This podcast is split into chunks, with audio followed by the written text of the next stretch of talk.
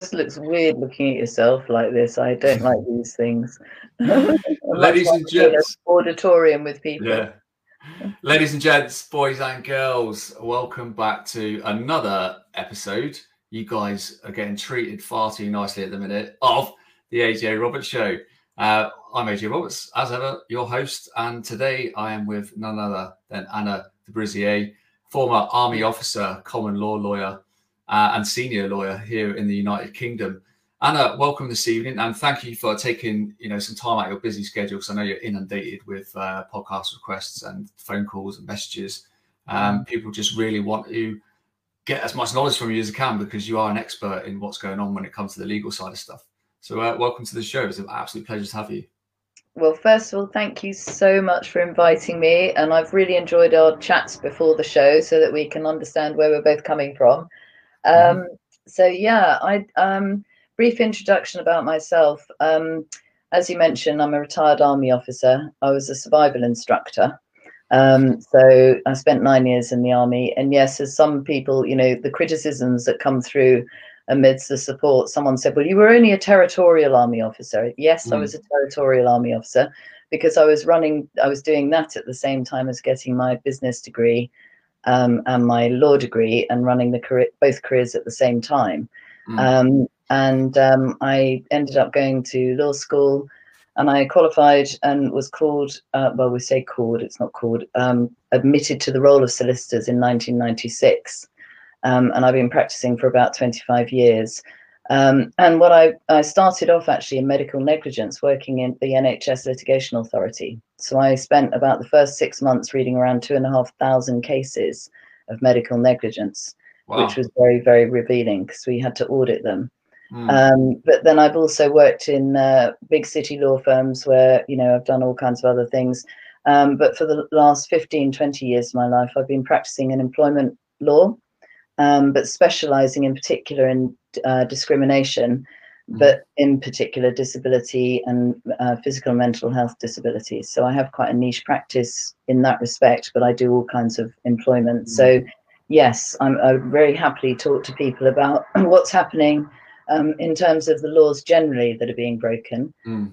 Um, sorry, I got a frog in my throat. but also um, with respect to obviously these awful decisions about mandating vaccines and the coercion um, being put onto people, but also in respect of our children returning to school and the threat that you know parents feel is threatening that to their children. So yes, do ask me any questions you'd like. Yeah, and I know all the guys and girls watching um, have got lots of questions themselves. Um, and on that note, guys, um, if you do have any questions, please fire them into the chat uh, or into the comments. Um, this is currently live across my personal page the AJ Roberts Show Facebook page and the AJ Roberts Show YouTube channel. So please, if you have any sort of personal questions in regards to the legalities of everything going on at the minute, um, you'd like Anna to cover, and for the benefit of everybody else, you know, because we are in this together, um, please do so in the chat, and I'll try and get through some uh, as we go through. Um, also, if you haven't done so already, as ever, my one and only fee, because I make no money out of my podcast, is I ask you guys to share with at least one person. Okay. If everybody shares with one person, those people will share one person, people, those people will share with people. And what that does is gets this really important message that we're trying to get out to as many people as possible to help them obviously make quite executive decisions for their own futures for them and their family coming forward rather than get blindsided by what's potentially coming their way. Uh, and that's what we're trying to do here. We're trying to unravel the truth and we're trying to help as many people as possible along the way. So hit that share button, hit that like, whatever you need to do. Okay. And let's spread this message. Um, Anna, we talked briefly before we started the show, and you thought it would be a very, very good idea to explain a timeline of events or historical um, situation when it comes to the law and the laws that are currently being broken right now. Um, do you want to shed some light on that? Because you said it's you know it's vitally important that people understand sort of like from that standpoint where we yeah, were ab- and where we are. absolutely absolutely. So um you know as we all know multiple laws are being broken. I mean i you know myself and my fellow legal professionals are absolutely horrified and shocked at the multitude of laws being broken both domestically and internationally Um, and there are lots of talks about which laws sh- everybody should uphold, whether it should be common law, whether it should be statute law, whether, you know, these kinds of things. Well, the fact of the matter is, you need to look at the coronation oath. And if you read the coronation oath of 1953, the sovereign, and the sovereign incidentally has sworn this oath in the basic format for at least 1500 years on record. Mm-hmm. Because the way our constitution runs is that the monarch makes an oath to the to we the people, and it's a three or four part oath. And the first part of the oath is about upholding our laws. So that she swear he or she swears to the people that they will uphold God's laws in accordance with the Old and New Testaments and the Gospels, common law, in other words, the law of the land. So that would include common law, acts of parliament, etc., customs and practices, etc. And you know all of our existing laws, basically. The second part of the oath is that they will oversee judgment in all, in mercy in all judgment, rather. Okay, because they are the intercessor with God, and that's how God would oversee judgment. So they are required to see judgment in mercy in all, all matters. And then the third part of the oath is to uphold the church and its privileges and doctrines and sacraments and worship, etc. Now, the point of that is that there's a separation of powers. Then, you know, the, the, the monarch is there to be the intercessor between God and the ultimate authority and the ultimate morality. But then the people's laws keep the monarch in place. And then the church is there to keep everybody in place if they all get, you know, they lose their way. Mm. And in between all of that is justice and justice in all mercy, in all judgments. So that's how we as a society have operated on record for at least 2,000 years. So when you look at uh, what's happening in that context, the fact that we have in, on record being a Christian nation for 2,000 years, upholding God's laws, all the other laws that are being made and broken have to be held under God's laws. So any of them that are in conflict with God's laws are not lawful in our Christian nation. So, for example, that's encapsulated in the Hippocratic Oath. And the Hippocratic Oath was written in Greece in around 500 BC. And there's a whole load of wording in the Hippocratic Oath, but it's encapsulated by first do no harm. Mm. And it expands on that. You do not administer a poison. You do not take the knife to anyone. You do not give a pessary to cause an abortion. You do not, you know, commit euthanasia right? So, because anyone who learns to become a medic can heal or harm, they can become a psychotic mass murderer, or they can be healing millions with the right treatment plan. So, you know, the fact is that's a sacred oath and that stems initially from the Bible do no harm to each other, love thy neighbor, Ten Commandments. You to the Hippocratic Oath in respect of the medical profession, but in respect of the judiciary, there'll be the judicial oath. In respect of the MPs, there's the parliamentary oath. In respect of the army, as you know, there's an oath of allegiance. And all of those oaths are in place so that we don't harm each other. We uphold the law and we do justice to each other, right? In a moral, ethical society fast forward through the centuries, and at various points in history, we've all fought for our various rights. So people talk about the Magna Carta. The Magna Carta in 1215 came after the Charter of Liberties in 1100, which came after the whole code of Anglo-Saxon laws, which came after the Roman laws, etc. So we've hmm. always had these codes of laws in place. Fast forward to the Bill of Rights 1688, and we did more work on providing more rights.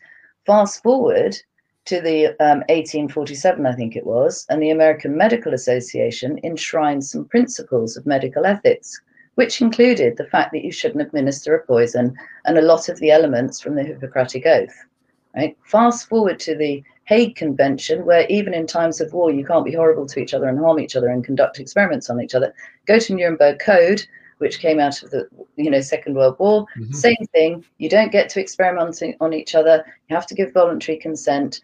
Out of that came the Universal Declaration of Human Rights, the European Convention of Human Rights, the the convention, the Oviedo Convention, the um, conventions on human rights and bioethics, case law, and we come to the current point in time where lawyers and judges and parliamentarians they've put in place all these laws to this point in time well in fact to the coronavirus 2020 right and then the coronavirus 2020 act 2020 appears and apparently says that none of those laws exist anymore, absolutely none of them. Well, first of all, the Coronavirus Act 2020 was made under the Public Health Control of Diseases Act, which we lawyers still argue wasn't an actual valid act to claim the rights under in any event. Because it, pushed, it was pushed uh, very quickly through Parliament as well, wasn't it? Oh, totally. It was it was presented to Parliament, this 300 odd bill, which, by the way, would have taken months, which Matt Hancock admitted in the second debate in Parliament that it had taken them months to draft. Query the timeline. Okay. And it was presented, and they the whole House was given, I think, two or three days to debate it, and then it was passed. Mm. And this is uh, the one that they keep re- re- reviewing or renewing every six months. And where they claim to get all the powers to make all these regulations and all these mandates. But actually, mm. it's ultra vires their powers because, for example, take the vaccine under Section 45E of the Public Health Control of Diseases Act. So, if you accept that it's a, you know, an act that they can claim these powers from, rather than the Contingency Act, which it should have been, in my view, and lots of other views, but lawyers' view. But even if you do say, okay, well then take your the act that you want to claim these powers from, you're claiming it under Section 45E, and actually, that says specifically you cannot mandate prophylactic treatment, especially if it's, you know, breaches bodily integrity. You can't mm. fine people, um, and you certainly can't um, do anything that goes against our universal rights, one of which is our inalienable right to our body integrity. Mm-hmm. So these are all laws that fall under each other, but under the basic principle of do no harm. So, an employer, for example, mandating an injection, an, uh, an experimental injection on his employees would, on the face of it, be doing harm to them unless they had conducted a full risk assessment under the health and safety legislation, Article 3 of the Health and Safety at Work Management Regulations 1999. That requires, it's a legal duty placed on an employer to ensure that if they're going to introduce some kind of measure in the workplace, such as a vaccine or a mask or testing, that they ensure that that doesn't cause risk or harm to the individual because the individual's rights are paramount. They are mm. more, this idea that we should sacrifice ourselves for the collective is not correct. We are all equal under the eyes of God. We're all equal under the rule of law, and we are all sovereign. We don't get to hurt each other for the collective good. Yeah. So the requirement is on the employer to ensure that that mandate is not going to harm that individual mm. with their pre-existing conditions and their underlying vulnerabilities, etc. So if they're not complying with all of that, they're not complying with the law. And what, what section was that you referred to just a minute ago? Three of the Health and Safety at Work Management Regulations 1999. And if you breach, if the employer breaches the Health and Safety at Work legislation. It's not only a civil offence, it's a potentially criminal offence. And the health and safety executive has to go in and investigate the risk of harms to the employees. Because again, under the Universal Declaration of Human Rights, you have the right to work and earn a living, and you have the right to go into your workplace, therefore, and not be harmed. So that's, you know, then drilled down into with the Health and Safety at Work Act 1974, which goes into all the details about you know health and safety at work funnily enough and the health and safety at work assessments. But that also they're actually a health and safety and um, mental well-being assessment. So it's not just literally about your physical health and a lot of these mandates are causing tremendous distress emotional distress and harm uh, and that's all that's i think that's the main driver in all of this it's um it's almost like let's chuck this out there because we've seen it already. So as I was explaining last night um, with Dolores, like me personally, I'm I'm trained in uh, neuro linguistic programming, uh, mm. NLP practitioner. Like I saw this stuff coming a mile off, and any other NLP practitioners would have seen it as well. And it, this is just um, chucking stuff out there. Like it could be mandated. You may have to get a, a Vax passport to go on holiday. You could. Um, and mm. that's where people have really gone quite wrong is they've not looked at the language of this. They've just seen the almost like the like the fear porn words as we call them, um, and just panicked. And you know, loads of people in my family have done it. Loads of friends have just thought, oh, I might need it for my job, so I went and got it. Um, and that's what's been the thing. And the onus has always been the government have always put their onus, haven't they? It's shifted the um, the shoulder of responsibility to either the employer um, or the industry, and then that then rolls downhill as we've seen, and it just makes mod- most most people's lives who would just want to get on and earn a living very uncomfortable. Um, and looking forward for them, all they can potentially see because they're they're blinkered by. And Dolores covered this really well last night. She was saying about you know taking a step back and actually assessing the situation, which me and you know is quite a fine art. Obviously, you, you, you learn well in the military. Um, actually assess the situation. What's the facts? What um what can I do about this? And then go from there rather than just like run blindly into um, a potential bear trap, which is why we're doing all these podcasts and uh, interviews yeah. and everything else like that. Stop people going into those bear traps. Same with the guys and girls watching.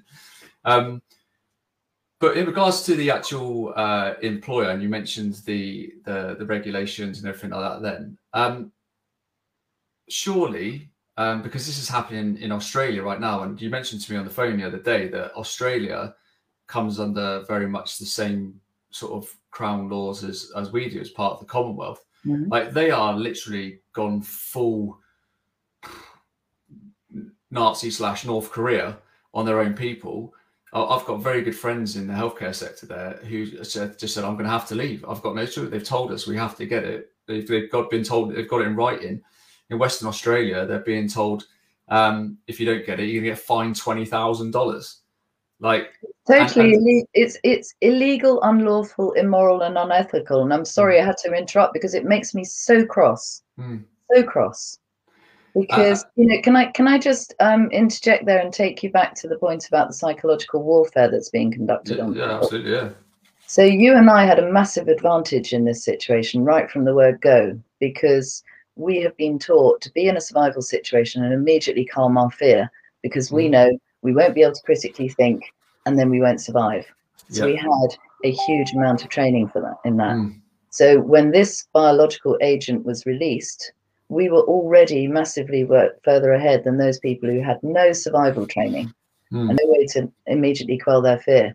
Now, you already picked up on the neuro linguistic programming that has been used, but we've been working, when I say we, um, the team of people I've been working with for, for at least, well, since January of last year, um, includes a team of expert psychiatrists, psychologists, hypnotherapists, NLP practitioners, and we've been conducting the analysis on, for example, the Mindspace document. Have people seen this? I've, I've got it here.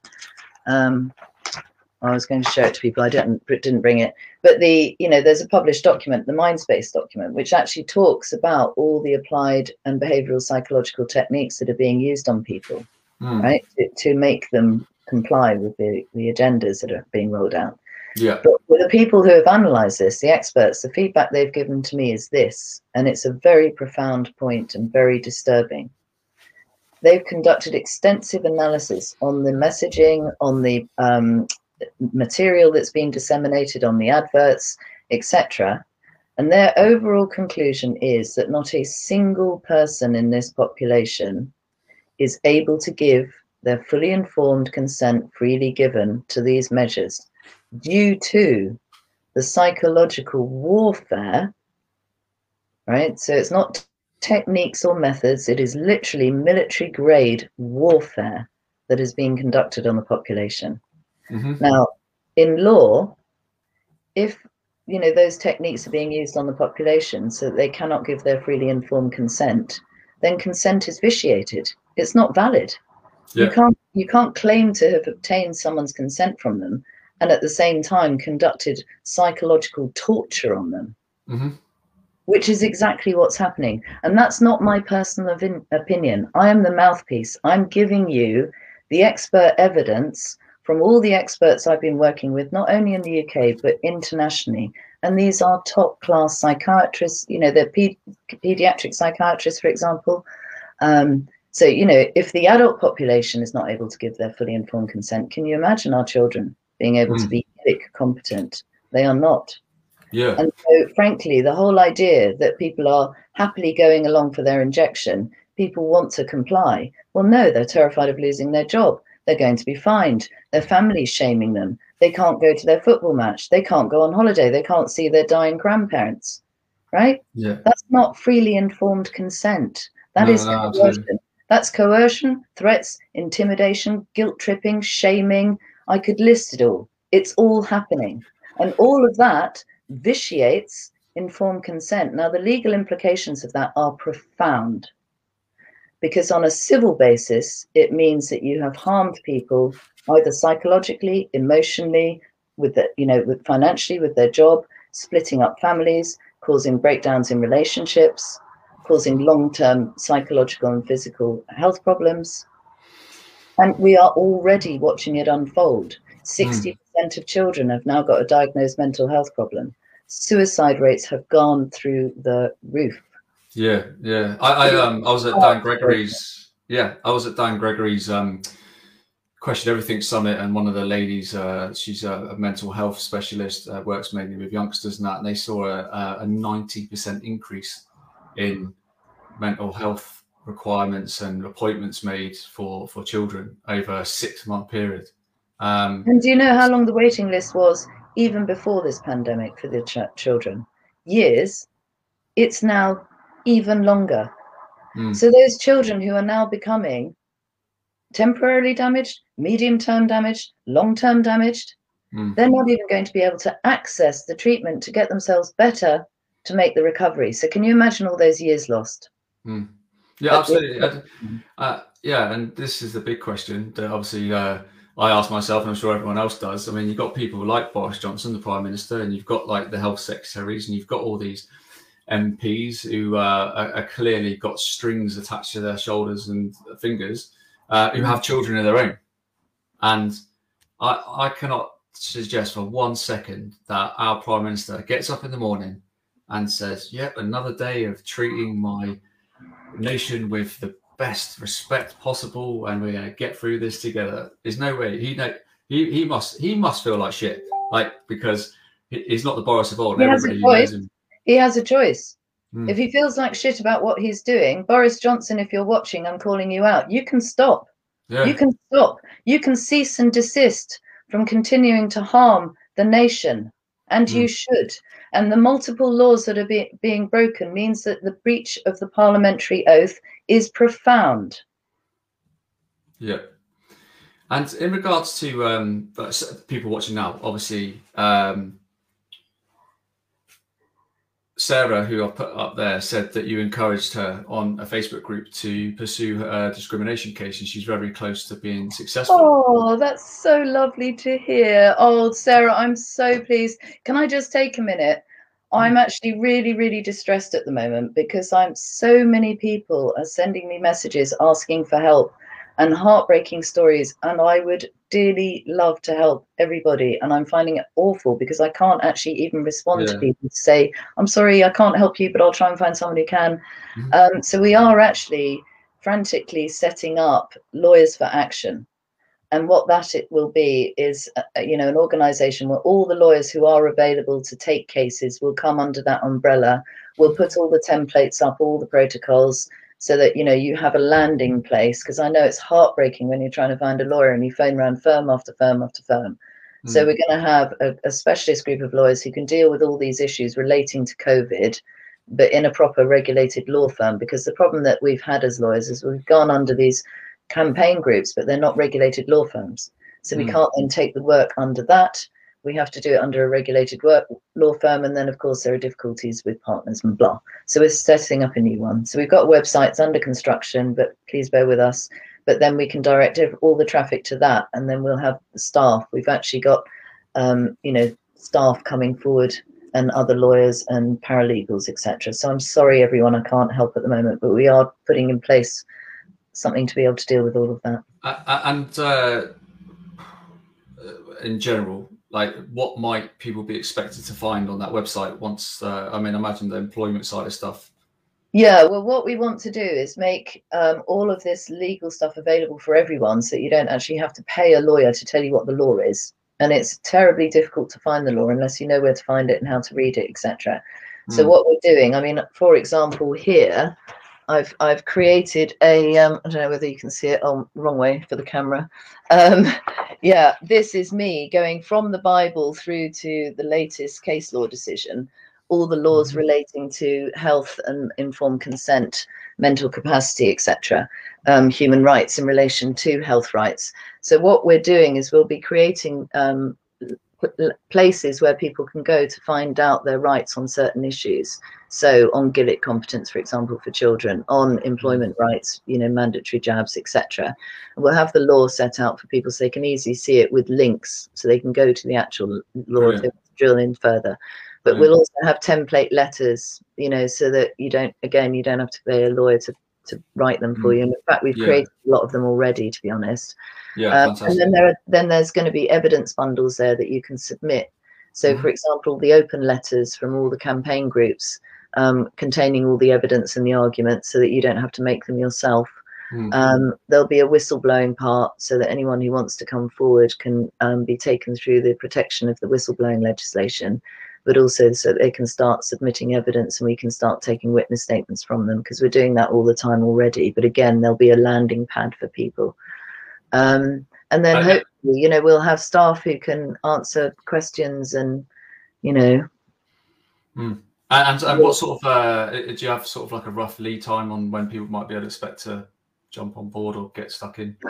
Um, I'm well, sure there's going to be a. It's like going to be... help us do it. Yes, please, because it's all hands on deck, and the only reason it's mm. not happening faster is because I can't do everything myself. Yeah, and course, so yeah. I need, you know, I need people to help do that kind mm. of thing because if mm. I can't be doing all the legal analysis whilst also trying to set up websites and, um, you know what I mean. Mm. There's only so many hours in a day.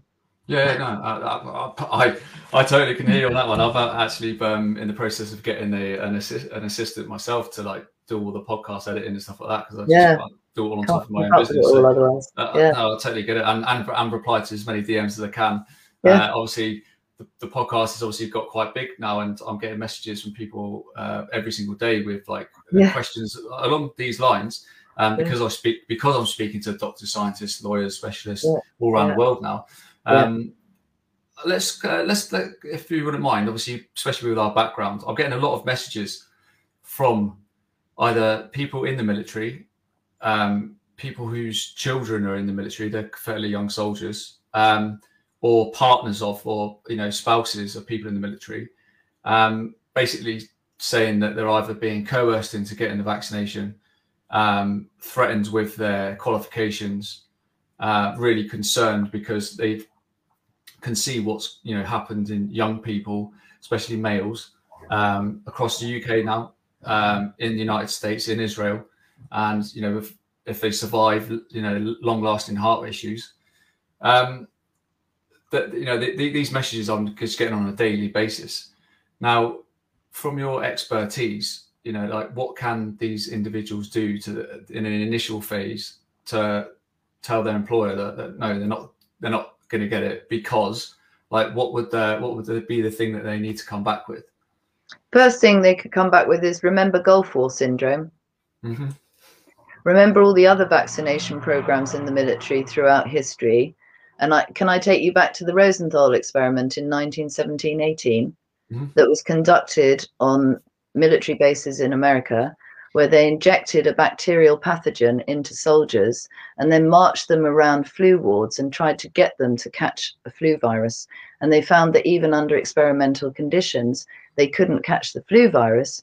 But the main cause of death in the Spanish flu, as confirmed by Dr. Anthony Fauci in his 2008 meta analysis and post mortem study, was bacter- secondary bacterial lung infection. Was it mm-hmm. caused by the Rosenthal experiment or was it caused by an H1N1 flu virus? And nobody's been able to prove that it was a flu virus, but we have been, we've got the evidence now that it was a bacterial lung infection. So was that caused by the Rosenthal experiment, for example?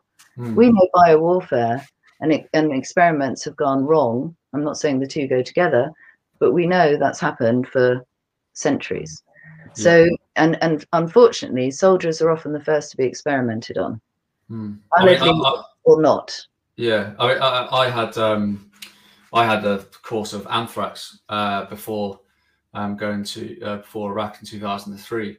Um, I can tell you now that wasn't a nice experience. Um, I think there was about 40 50 people like just within the squadron that were like man down, like really ill, and there was medics that had to constantly mm. like check up on people and stuff. Terrible. Uh, and how did that turn out? You know, with the thing, there was there was no weapons of mass destruction or any sort of threat and stuff like that. And mm. yeah, it was great. So for those of you watching who uh, thought I was anti-vax, you can clearly see I'm not because I've had like most most inoculations that people then have never even mm. had Hep A, Hep B, blah blah blah. Mm. Um, yeah, me too. Yeah, mm. exactly. I, I say to people, I'm not anti-vax. I'm anti an experimental, innovative MR, mRNA technology or adenoviral vector um, technology um, for a whole load of reasons. I could then go into why I, you know, am concerned about those.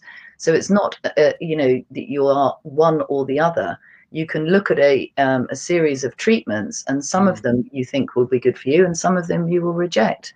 But going back to your question about what do they do on a practical level, what they do is that they insist that the health and safety at work legislation and the Universal Declaration of Human Rights laws and bodily integrity laws are upheld. In other words, they have the right to an individual clinical risk assessment at work by an occupational health physician for their individual risk for this particular injection and what it might do for them as an individual.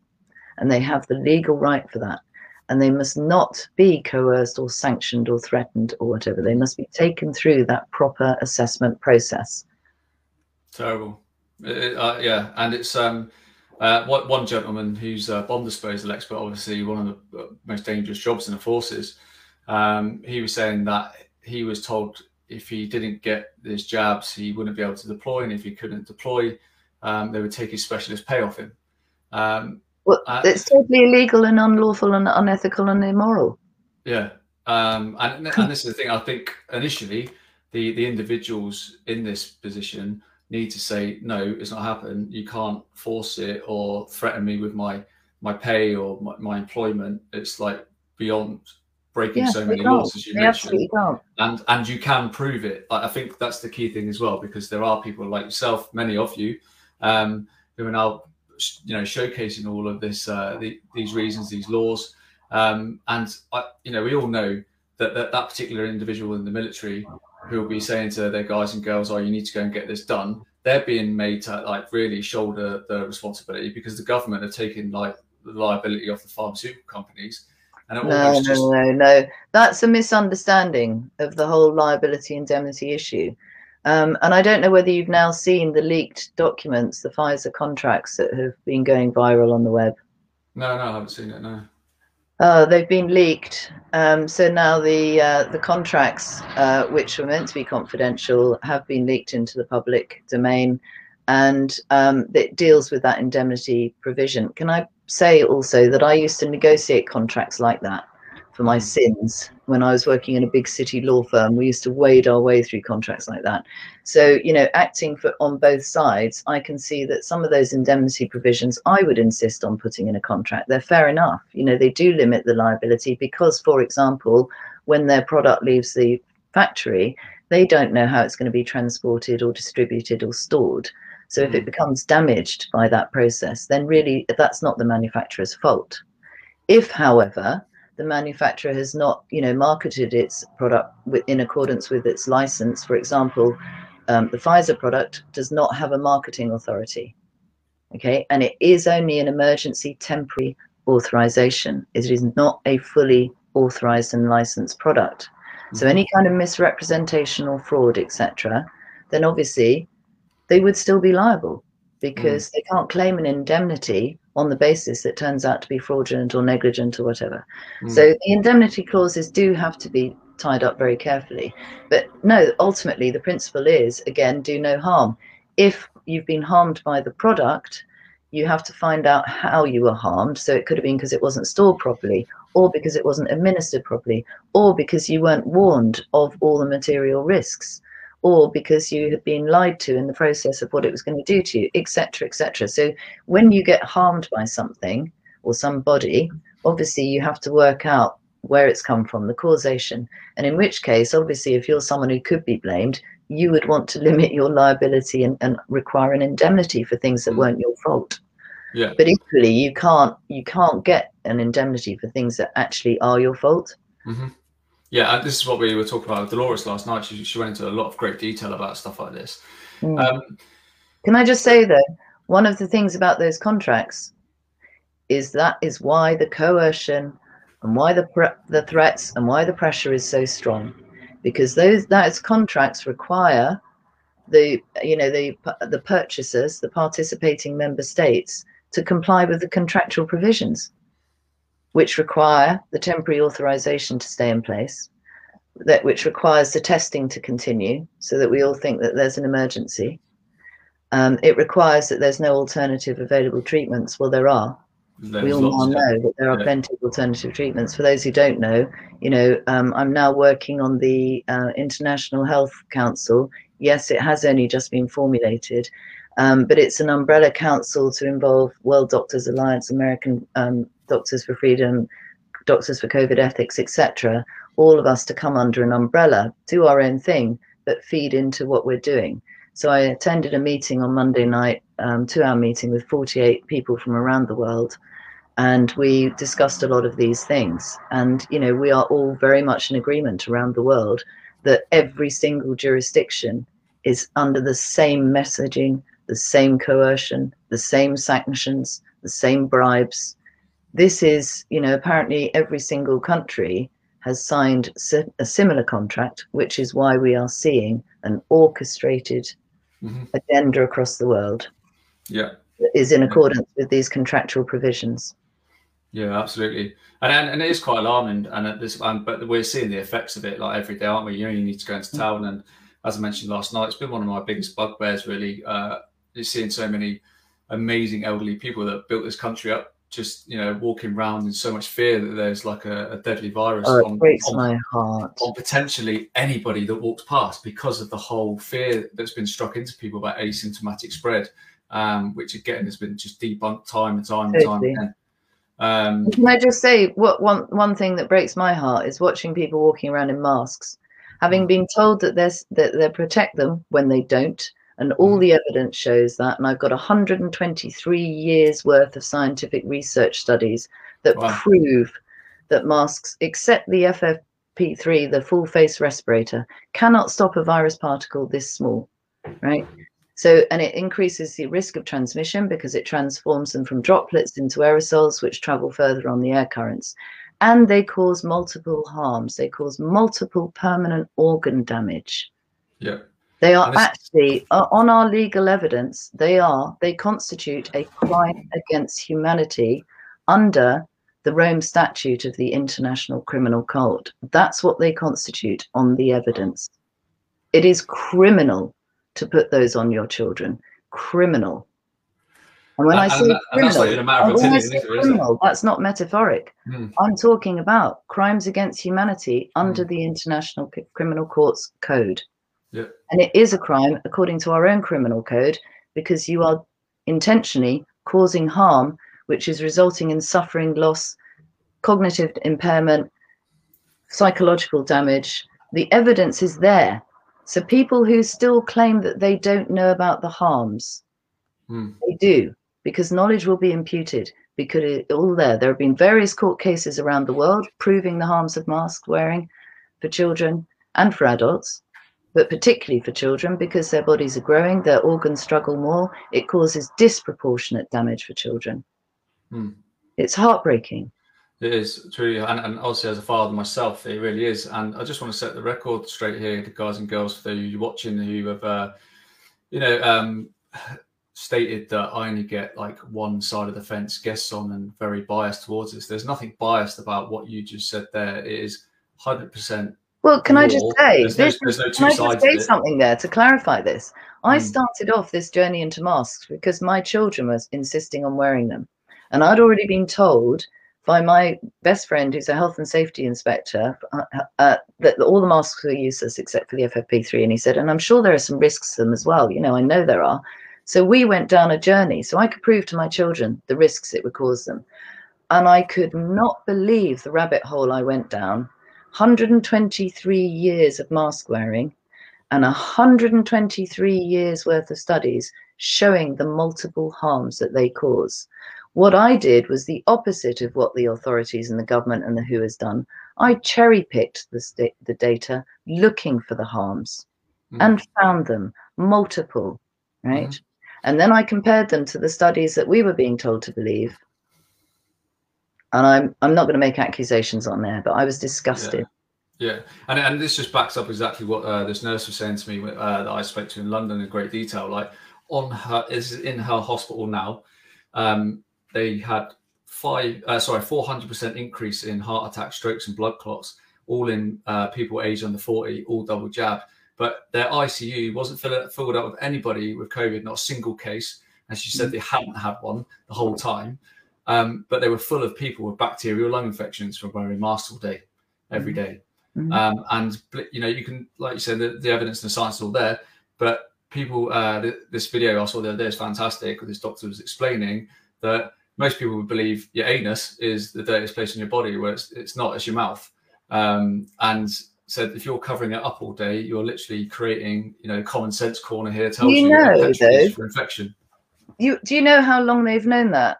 In 1920, the U.S. Surgeon General made a, a, statement about the harms of mask wearing and the uselessness of them and the fact that they increase infection.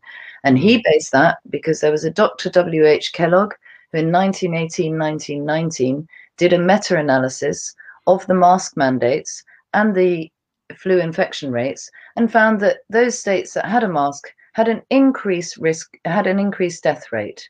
Mm. He then did a study. He, he then produced a peer reviewed paper saying that you know they don't they increase the risk of transmission they are a bacterial problem and then of course we now know as i say back to 2008 fauci's report they died of secondary bacterial lung infections the same thing we're seeing now in the hospitals mm. and they've known that since 1918 1919 1920 with evidence i can prove it they've um, known uh, and one of the questions I, I wanted to bring up here um, is uh, the lady's husband ha- has been forced to wear a mask at work. Like, can he refuse this? Uh, yes, he can. First of all, they have got no lawful, legal, moral, or ethical right to make him wear a mask, especially given the evidence I've just told you. Hmm. But had they given him an individual risk assessment for the harms of mask wearing, based on the evidence I've just told you, and I can prove it, I've got lever arch files full of it, of the actual mm-hmm. original studies where I've just highlighted the bits. Yeah. Do, do, you have the key cut, the key points on uh, like PDFs and stuff like that? Because it would be fantastic, obviously, to uh. Well, I've actually created about viewers. a seventy-page um, document where I've lifted out the key harms from the research studies, and it's all fully referenced. I haven't quite finished it, I could just put it out there and let other people finish it as a working document. Probably should. I should stop being perfectionist and just get it out there. Oh, uh, I, I, know what that's like. That's the yes, you could then print that off and take it to the occupational health department in your company. And if you haven't got an occupational health department, they'll have to pay for an outside one. And you say, look, there we go, 70 pages of all the harms to me that these masks will because mm-hmm. Now prove to me that they won't because unless you can prove to me that they won't harm me, you are illegally and unlawfully and unethically and immorally harming me by making me wear one. Um, and, and, this is again, it all comes back to the, the key thing uh, about the individual's ability to stand up and say no. And mm. this is what's not been happening. Um, mm. I was having a chat with my wife the other week, and I said, if we went to Tesco's and we shut the doors and said, right, everyone, let's have a chat. Who here is only wearing a mask purely because you don't want to be uh, you don't you can't be doing a confrontation that you're worried about mm. someone asking you where your mask yeah. is and you, you feel like you feel like you're lying and stuff like that and it's so it's easier just to chuck one on, on your face uh, probably about 80 90 percent of people would put their hand up mm. um, and, and, that's where we're at it's just not having that um, and this is why I, uh, these podcasts are so important to get people on like yourself to give people that little bit of inspiration uh, and moving forward that they can say no. And this is where we're at as a country, regardless of your like vaccination status. We are at a point where we need to say no, no more. Like kind of like what France are doing, but this issue with the passports, they've now you know they did a U-turn. Uh, three, two, three weeks after saying they wouldn't be vaccinating kids after they sacked the guys that basically advised them to not vaccinate kids um, you know, all these kind of things. Um, and then the same people are obviously advertising that Thorpe Parks, like little pop-up vaccination centres and Terrible. Park. That's outrageous. That's absolutely outrageous. Just, Can I take a moment to explain that further? Yes. Sure. Under the, again, under the informed consent rules, someone has to have the capacity to consent. Mm-hmm. And the capacity must not be. In fact, can I read this out to you? Because I thought this is something that um, yeah, really need to hear. So, under our Mental Capacity Act 2005, um, there's a presumption that people have a mental capacity to give their consent to treatment mm-hmm. or to whatever's happening, unless proved otherwise. But then there's also in section two, people who lack capacity. Now I'm reading this wording because it's very, very specific rather than summarizing it for you.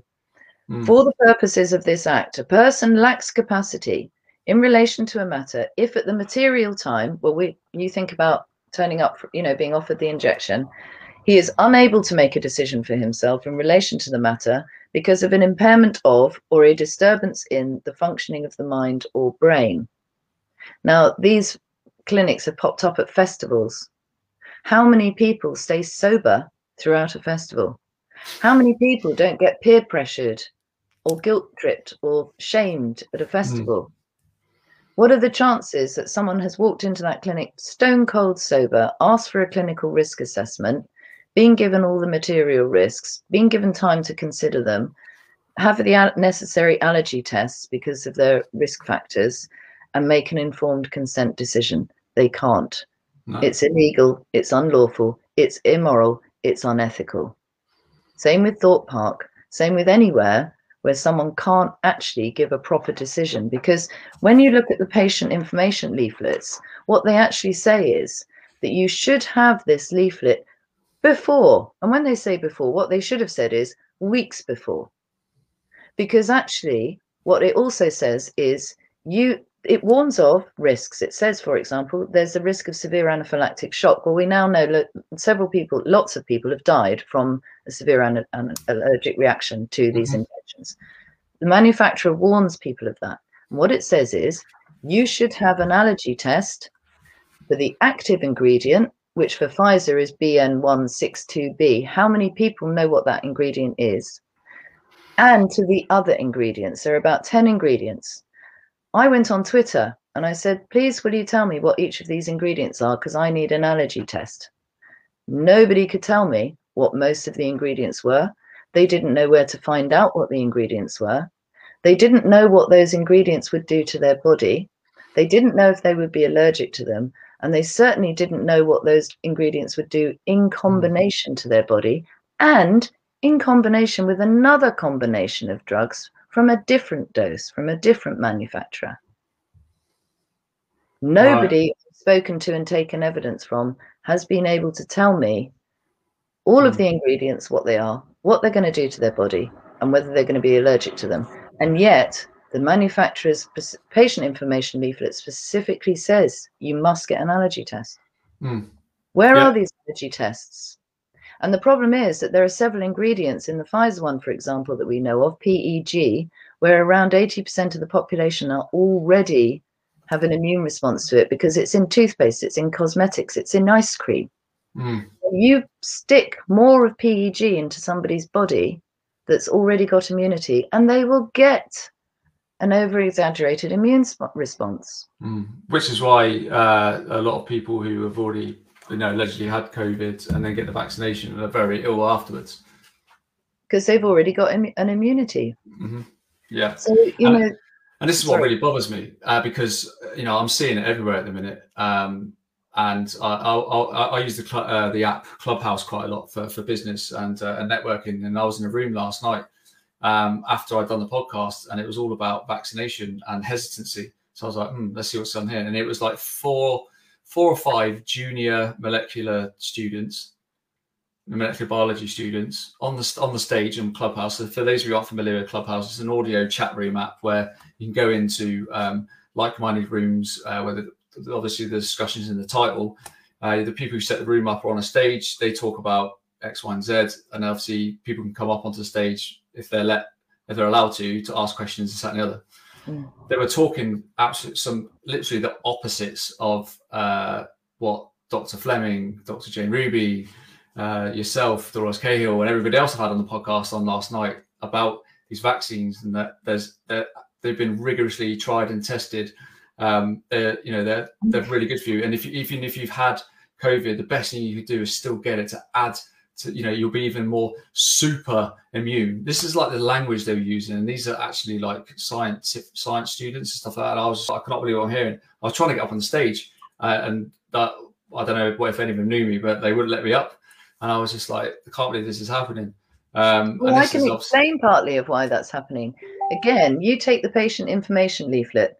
That's what the manufacturer is telling you mm. about their product, not what the NHS is telling you, not with what the scientists are telling you, not what the teachers are telling you. It's what the mm. manufacturer of the product is telling you.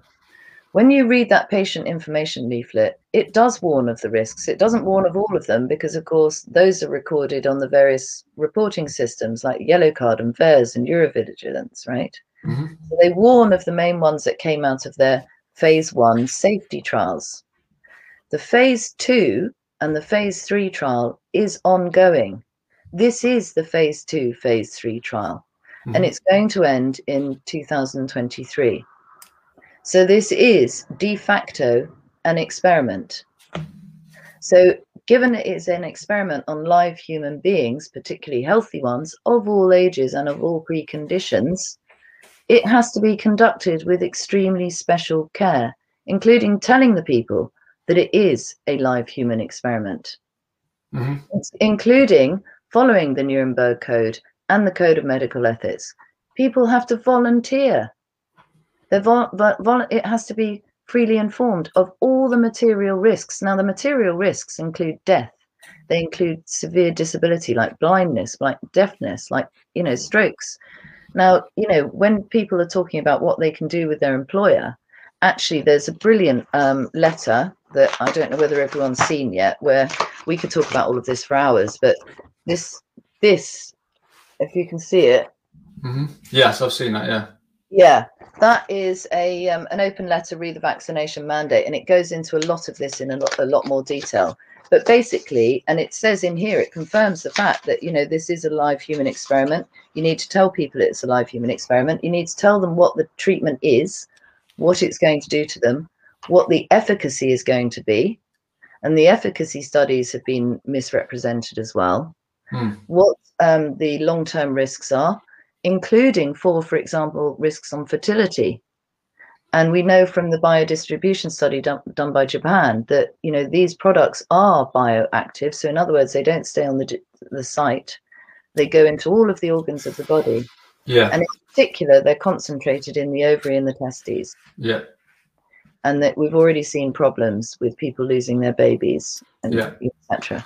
So Dolores, Dolores a lot of that night. detail that we don't have time to go into is in here. Hmm.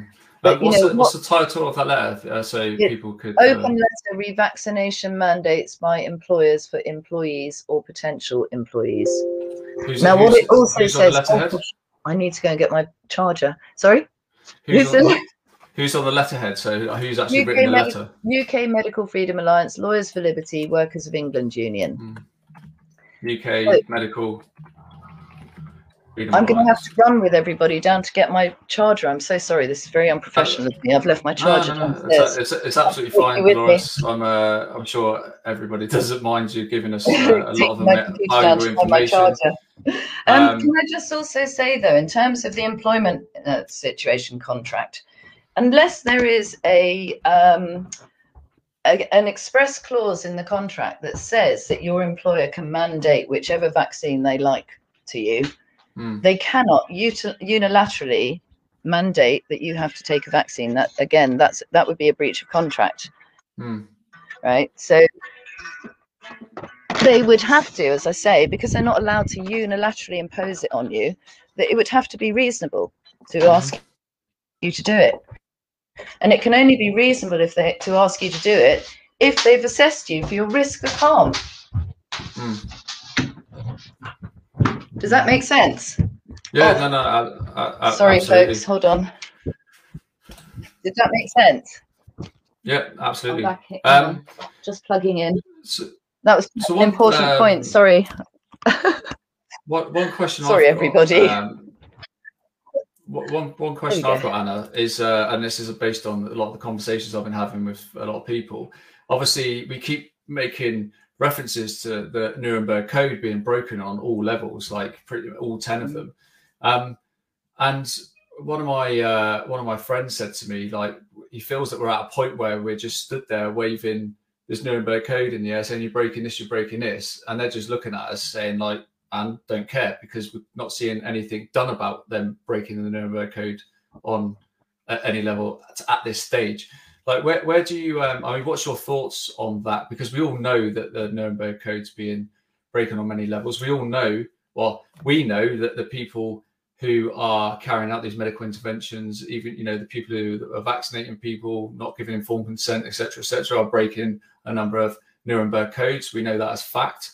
Um, like if I, if I, if I, if my wife, for example, um, went down to the local vaccination centre and she was injected by uh, a, nurse there that didn't give him informed consent, or was it, was just a volunteer uh, done a little vaccination course, which some of them have done, um, and she had really adverse reactions. Like, what could I do in a short space of time to basically show liability towards that person that did that because they didn't give informed consent and broke the Nuremberg Code? Yeah, well, this is where the notice of liabilities comes in. Mm-hmm. So essentially, what you do as the person, well, can I take you back a step? Actually, you talk about the liability of the vaccinator, mm-hmm. and a lot of vaccinators have become very upset about this. Talk about the Nuremberg Code and said, you know, what? Why are you talking about the Third Reich? We're not. Mm.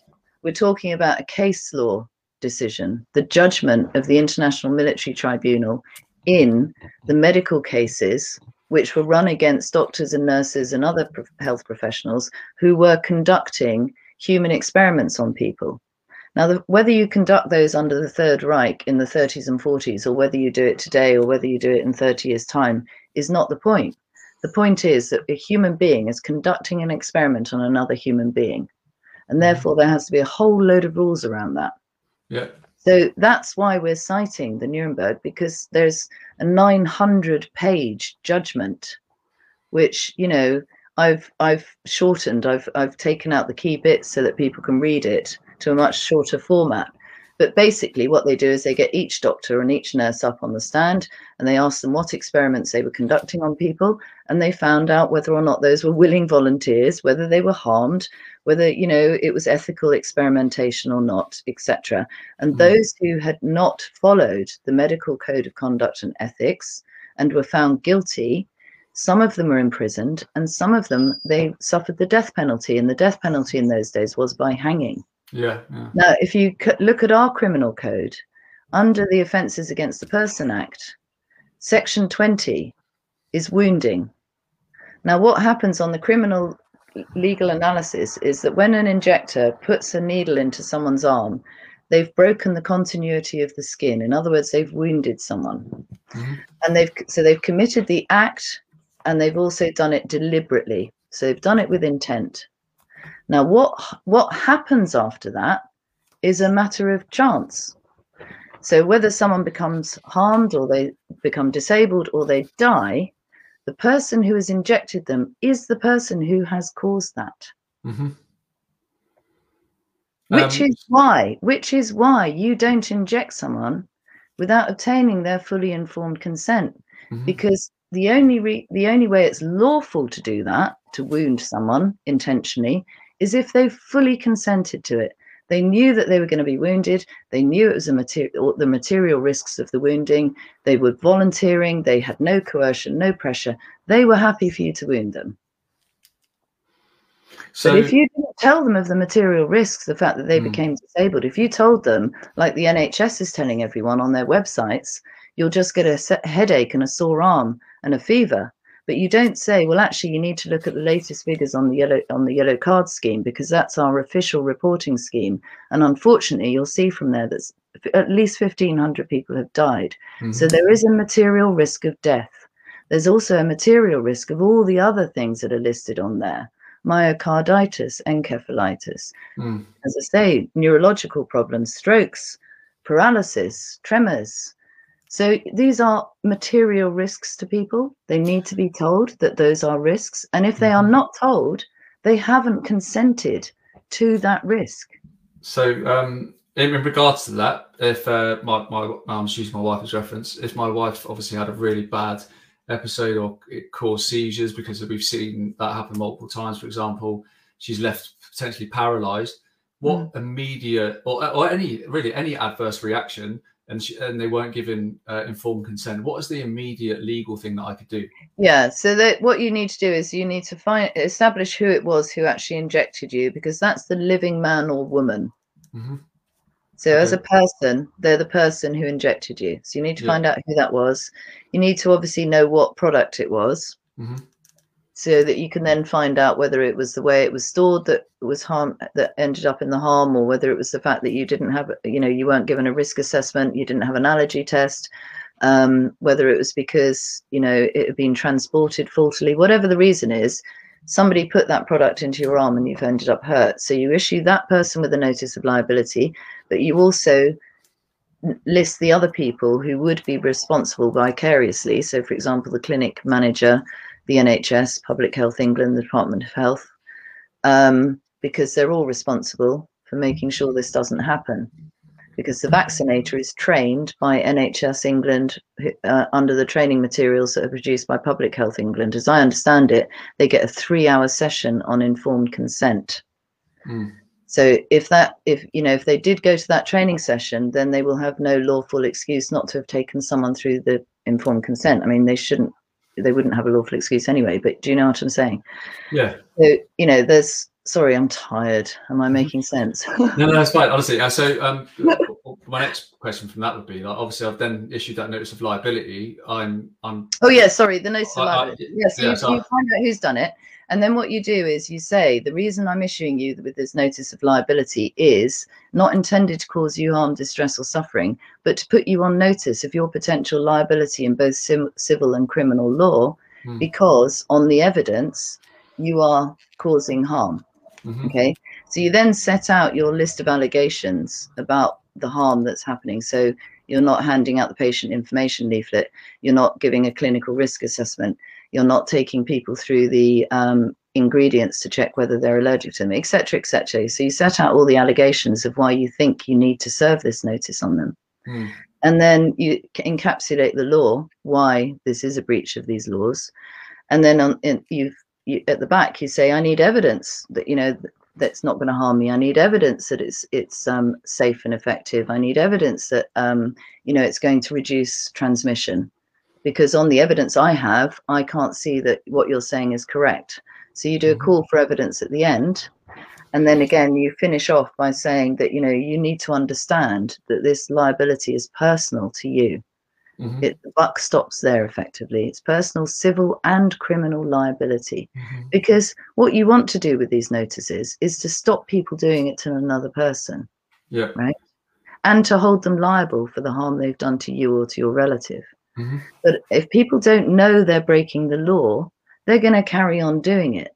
But the mm-hmm. problem that they face is that ignorance of the law is no defense. Yes. But what you want to do is tell people the law so that they can uphold it and stop breaking it and stop harming people. Mm.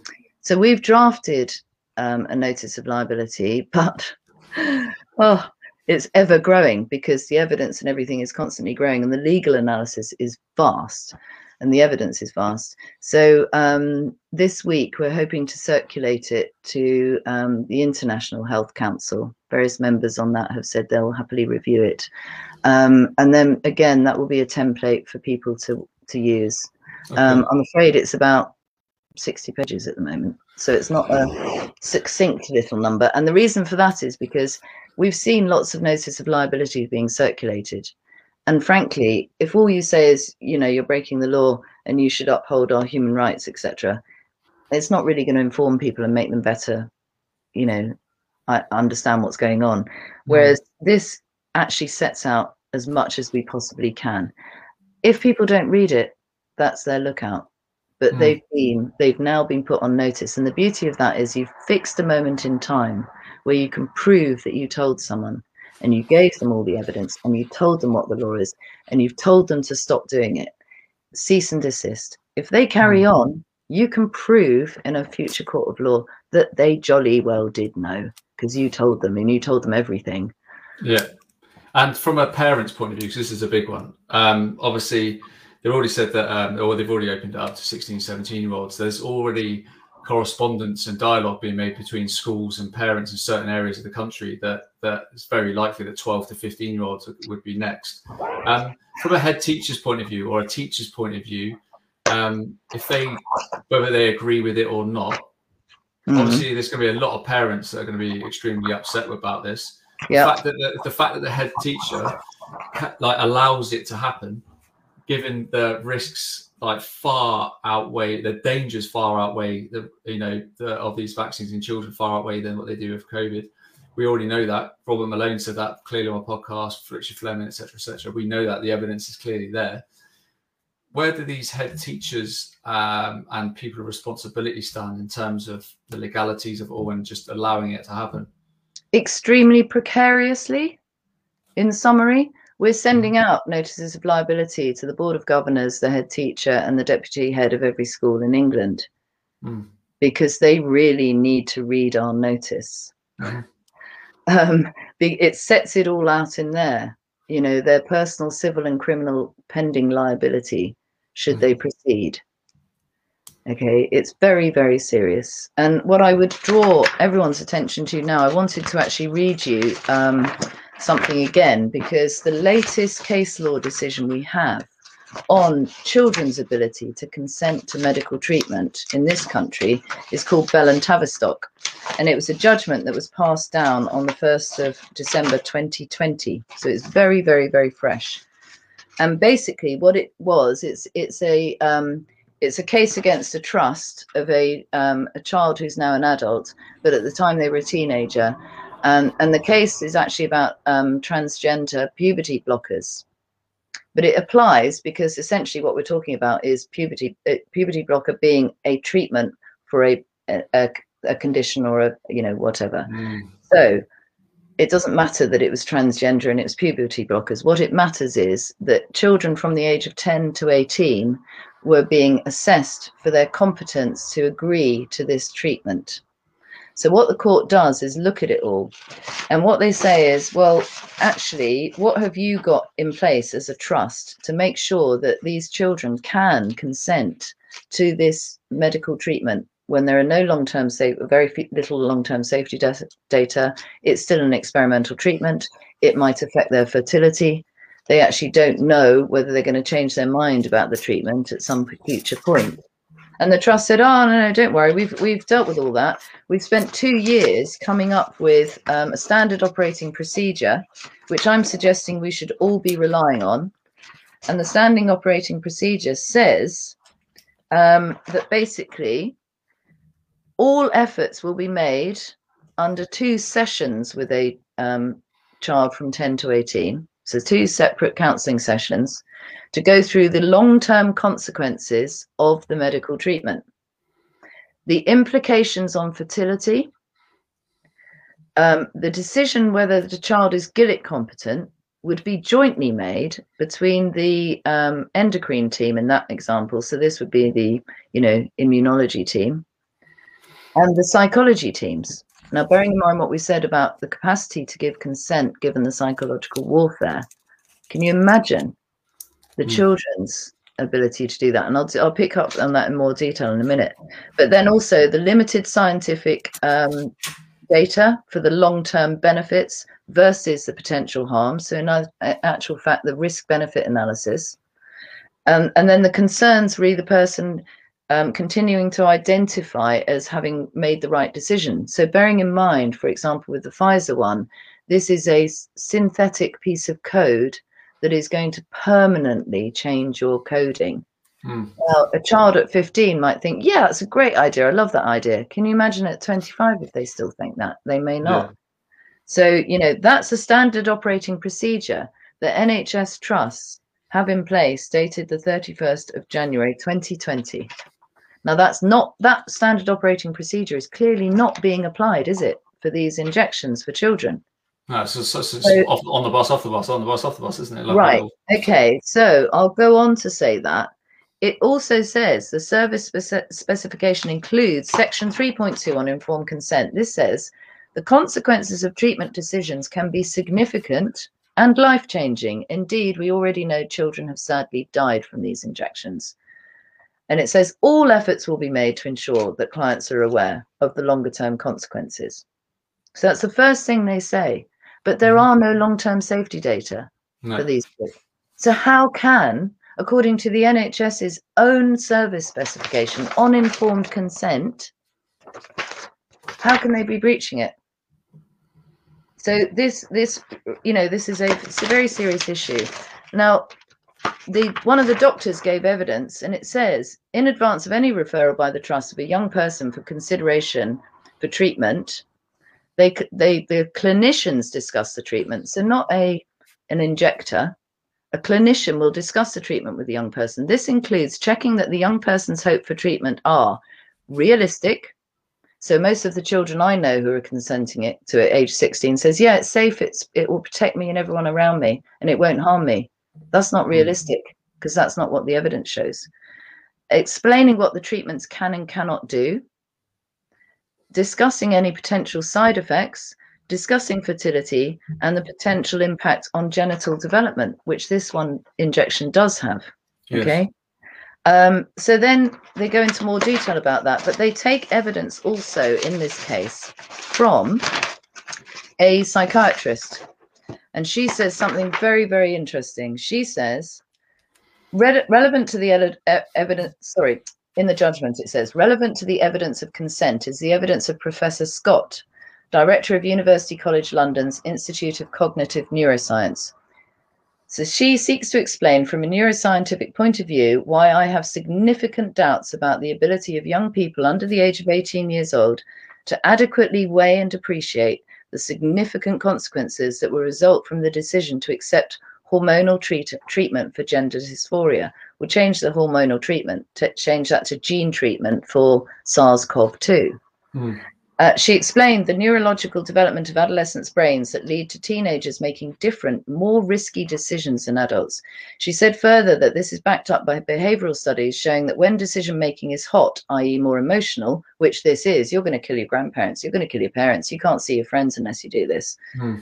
Under 18 year olds make less rational decisions than when the responses are made in a colder, less emotional context. Well, we've seen the messaging around this for children.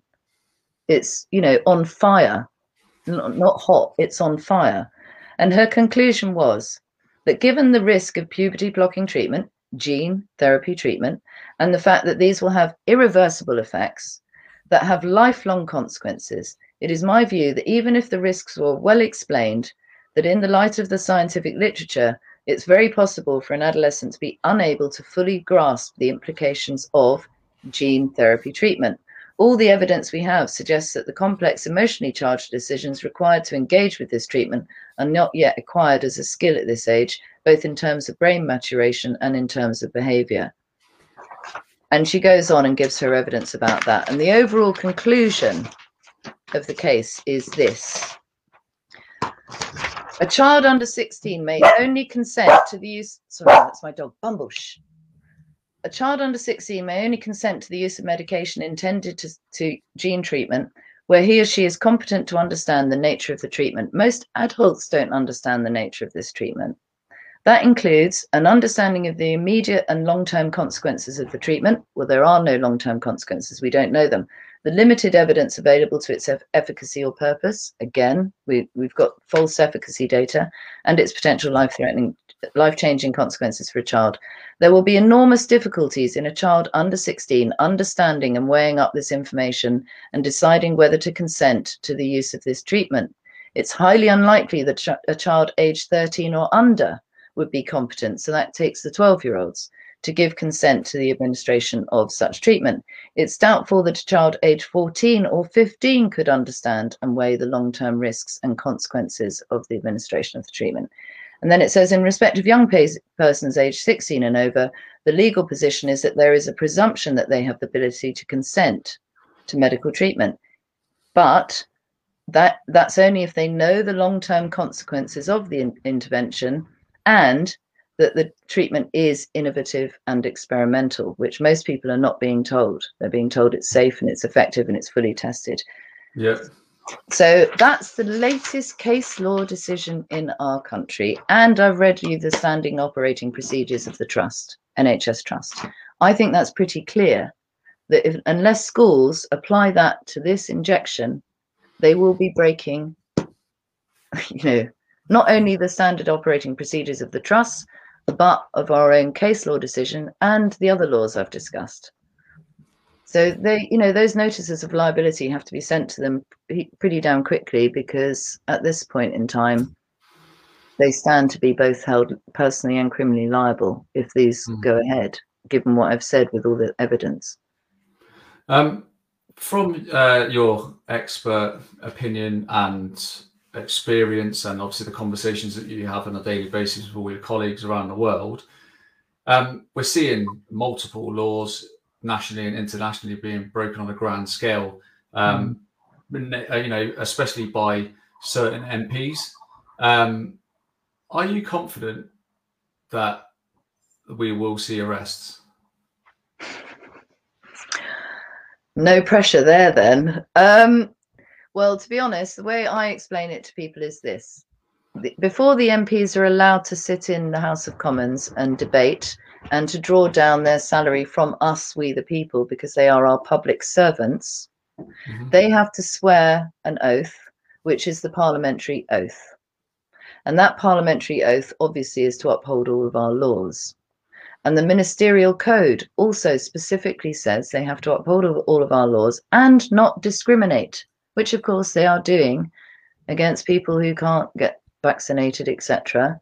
Mm-hmm. Shaming them, you know, telling them that they must do it. I mean, you know, goodness me, how many times have we all been nagged to take this injection, for goodness sake? So they are clearly in breach of their parliamentary oath. So whether that should follow with arrests or not depends on whether or not the re- arrest would be lawful and the you know a lawful arrest could be executed with reasonable force under our criminal code mm. you would have to prove of course that the person needed to be lawfully arrested because they were breaking all the laws so mm. the hmm. first thing to do is to serve notices of liability on the mps to again warn them of the laws that they are breaking and of course that's not one size fits all because some mps have been standing up some mps have been doing the right thing so it's a matter of identifying the ones who are the perpetrators, mm-hmm. the aiders and abettors, and the ones who are staying silent and omitting to act and being compliant, because that is all criminal activity. Because under the law, acting and causing harm is the same as omitting to stop harm from happening. I see. Um, staying quiet, staying quiet is omitting to prevent harm, suffering, mm-hmm. loss, and death. Yeah. Um, do you believe that there is uh, a judge in the land that would take this on? Because obviously, I was speaking to uh, some high profile lawyers just in conversation, the ones I met at the um, Question Everything Summit, that was one of the key concerns. It's a concern that every single person says to me, sadly. And it's a concern that every lawyer in their ju- jurisdictions around the world has said, apart from Malaysia and South Africa. So there is a concern from pretty much everybody I've spoken to, fellow professionals, and we, the public, that we would be trying hard to find a judge who would be objective, who would be, um, you know, not upholding some kind of agenda. But I don't say that deliberately because, as I've just said, we've had psychological warfare conducted on us. Mm-hmm. So for, I'm not in the bar. Um, but I do have friends who are judges, and I know people who have got friends who are judges and partners who are judges. And the intel is this that a number of them, unfortunately, have succumbed to the narrative and they literally believe the narrative. And so bringing any contrary evidence in front of them is going to be a huge shock because it's so against everything they've been told and they believe. Mm. So there's evidence that there are certain members of the judiciary who fall into that category. And indeed, I know a couple. Mm-hmm. And I've tried so hard, so hard, but it just goes nowhere. Um, and then you've got those who I think are very, very confused because, like all of us, we have been inundated with so much evidence and scientists and experts saying this, that, and the other, that frankly, if you're busy doing your day job, how do you have time to do all the things that I'm spending my whole time doing? Because actually, you're administering cases and running your family and all the rest of it.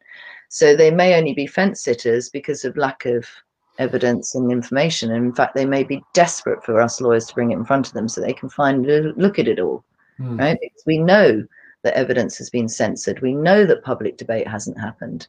So, you know, the fact is that we have been getting this one sided narrative. And yeah. then there are those who are fighting, you know, they are trying to make the right decisions and they are, you know, not allowing masks in their court whilst they're in there and that kind of thing because they know they're harmful and they are upholding the health and safety laws and they are making a stand. So, again, like every profession, there's a mixed bag. Mm. Yeah, and I think um, you know I, I know everyone's on the same, or, sorry, on a on a different page when it comes to that. And uh, I've actually got a appointment with my local um, MP uh, ne- next end of next week. Um, he was very quick to put his hand up and vote for mandatory vaccinations for healthcare workers.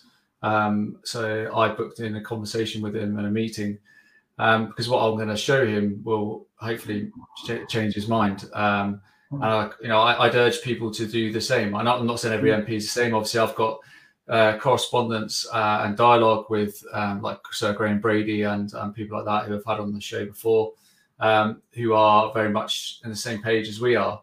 Um, it's it's just trying to give people some like a little bit of faith, something to hold on to that there's someone's going to you know set something off. And I think obviously you know you know whether that's in Australia or Canada or here, um, people want to see things happen as soon as possible and you know, hopefully kick off a ch- you know really positive chain of events for for people, so it comes crumbling down. Um, what's uh, well, I mean, you speak to people in Australia quite. You said you got colleagues there yourself. Mm. Um, at what point are they at right now in terms of like be, actively being able to help people who are being like so badly coerced and threatened there? It's uh, and if, if people are if people are watching and you don't really know what's going on in Australia, I really encourage you to take notice. It's it's just like a different level. Um, that if you actually see some of these actual MPs and people, ministers, and people who are of real, you know, um, responsibility in the country, that just the absolute lies that are coming out of their mouths on TV, it, blatant lies. It's just shocking. It? It's shocking. Um, well, it's unlawful, it's illegal, people. it's uh, immoral, and it's unethical. Hmm. Sorry to interject, but can I just take you back to your MP in your meeting, and then what's I'll t- tell you yes. a bit more about yeah. Australia. The MPs who have voted mand- for mandatory injections are have absolutely revealed their hands as people who clearly don't care about the law. Mm-hmm. Now, I have a certain amount of sympathy for that, because whilst ignorance is no defense of the law, the law is horribly complicated, and I don't expect anyone to know it off the top of their heads. None of us lawyers do we have to look it up and we have to clarify, etc. But the point is, these MPs have a duty to uphold the law under their parliamentary oath and under their ministerial code. So your MP should be taking legal advice about the decisions that he's making because his decisions are his personal and civil liability. Mm. Right? So the fact that he's chosen to mandate injections means that if somebody gets injured or suffers death, etc., by the injection, and he's mandated it, he will also be standing trial for those criminal offences. Mm-hmm. So and again, this is, exactly this is why we need to serve notices of liability because I don't know how much I don't know where these MPs are getting their legal advice from. I have mm-hmm. no idea, or whether they're taking legal advice at all. But He's most not. of them aren't. Most of them aren't lawyers. So how are they basing their decisions? How are they upholding the law hmm. when they're not taking legal advice and they're not lawyers. Because exactly. clearly they're not. They're either not taking legal advice or they're ignoring the legal advice because no lawyer would be saying to them, yes, you can mandate vaccines because this vaccine, because it's perfectly safe, it won't harm anyone. There won't be any criminal or personal liability flowing from your decision. Yeah, and I think people like him are just really like foot soldiers. And my friend actually had a meeting with him first because um, he knows him. And his discussion was to do with uh, vaccine passports and does he really understand the implications of them? And he said he said he said it was literally like talking to a kid that plays Xbox all day. Um, he, he was really blasé about it. He was like, I don't see what the big deal is. You know, so it's just an injection. We get injections all the time. So what if you've got to show a passport? Like it's you do it on if you want to go on some country. It makes that, me very angry. And this guy is an MP for you know the for, for the constituency where I live. This so this is why I'm, I'm so eager to go and uh, see him. And, uh, and, if I need, I, I will take a notice of liability um, and I'll tell him exactly why and exactly. Uh, I'm actually doing him a favour. Yeah, um, but you know, we he. That's why they swear a parliamentary oath. Mm-hmm because it's not a day job where you don't care about what you do and you don't have to bother reading the law and you don't have to bother upholding it. You swear an oath to do so. Right? And then there's that whole body of law which also that you have to uphold. So you don't get to not pay attention to the fact that you've just changed the law for all these people and people are dying from the mandate you've just voted for. It disgusts me, frankly. Yeah. But going to Australia, yes, lots of people in Australia are coming together. There are um, action groups and campaign groups. Various Australians have contacted me um, to help um, them run the informed consent campaign that I, that we're running about helping people understand this whole informed consent issue that we've just talked about. But mm-hmm. also, I did see a clip of a group of people who were talking about the fact that they were going to be making citizens' arrests of the perpetrators, including public health officials, including ministers. Um, and you know, from from the Australian public's point of view, the Coronation Oath, the Coronation Oath, 1953, the, the, monarch has sworn an oath to uphold the, the God's laws and the rules of the American, uh, of the, sorry, the Australian people as well specifically read the oath. So, any one of their ministers who's sworn an oath to uphold the coronation oath and the laws is also in breach of their oaths. And that's mm. why the oaths are there. That we talked started off talking about the Hippocratic oath. They're there because it shows that you have such a position of responsibility in your hand that if you abuse it, you can become a mass murderer you can be mm. responsible for huge miscarriages of justice if you've, you know failing your judicial oath you can as a soldier go out and commit mass murder and harm your people because you're not upholding your serve and protect oath right mm. so this is you know we are as a society for over 2000 years have held the oath sacrosanct for that very reason. So what you say to your mps and what you say to all these public officials is that anybody who has sworn an oath is now in breach of it. Anyone who's got a professional code of conduct in place, which will specifically set out all these laws and say you mustn't breach them, is in breach of their professional code of conduct, which means they can have their licenses removed, for example, they can be investigated for disciplinary action. And then anybody who's in a contractual relationship with you, they can't force it on you because that's not how contracts work. So there's a whole raft of safety mechanisms to stop what's happening from happening. So it's up to us, we the people, to uphold them all now. Everyone needs to stand in their sovereignty. We are all equal under the rule of law. Nobody gets to tell you what to do unless it's lawful. And you don't mm-hmm. need to comply and do anything unless it's lawful. And it's only lawful if it's not going to harm you, cause you suffering, less or, loss, or death. So a lot of these measures that people are being asked to comply to and are afraid to stand up, they just need to stand in their own sovereignty and say, no, this measure is going to harm me. And unless you can prove to me that it's lawful, it's legal, it's moral, and it's ethical, then you don't get to tell me that I have to do this because mm-hmm. you're telling me I have to do it. And that applies to the prime minister, that applies to the teacher, that applies to your parent, that applies to, you know, the policeman.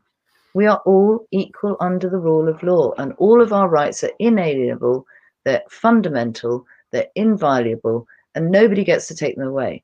The only way that they are claiming they're able to take away our rights is because of this public health emergency. But there isn't a public health emergency on the evidence. Hmm. So they don't get to do all this with our rights. No, no, absolutely. And uh, I think as well, because they've tested the public and they can clearly see that the majority comply. And I think most know, people are nice. Yeah, most people and, want to help people and not yeah. harm them but that's where they've used the psychological warfare in terms of like you know, you need to do this to protect granny. You need to do this to Mm. protect your neighbor. You need to do this to protect everybody you walk past. So you need to wear Mm. your mask to protect Mm. others. You, you know, and that's when, I, you know, if I spoke to a lot of people now in shops saying, "Can I just ask why you're still wearing your mask?" But you don't actually, you know, they they've dropped the, the mask mandate.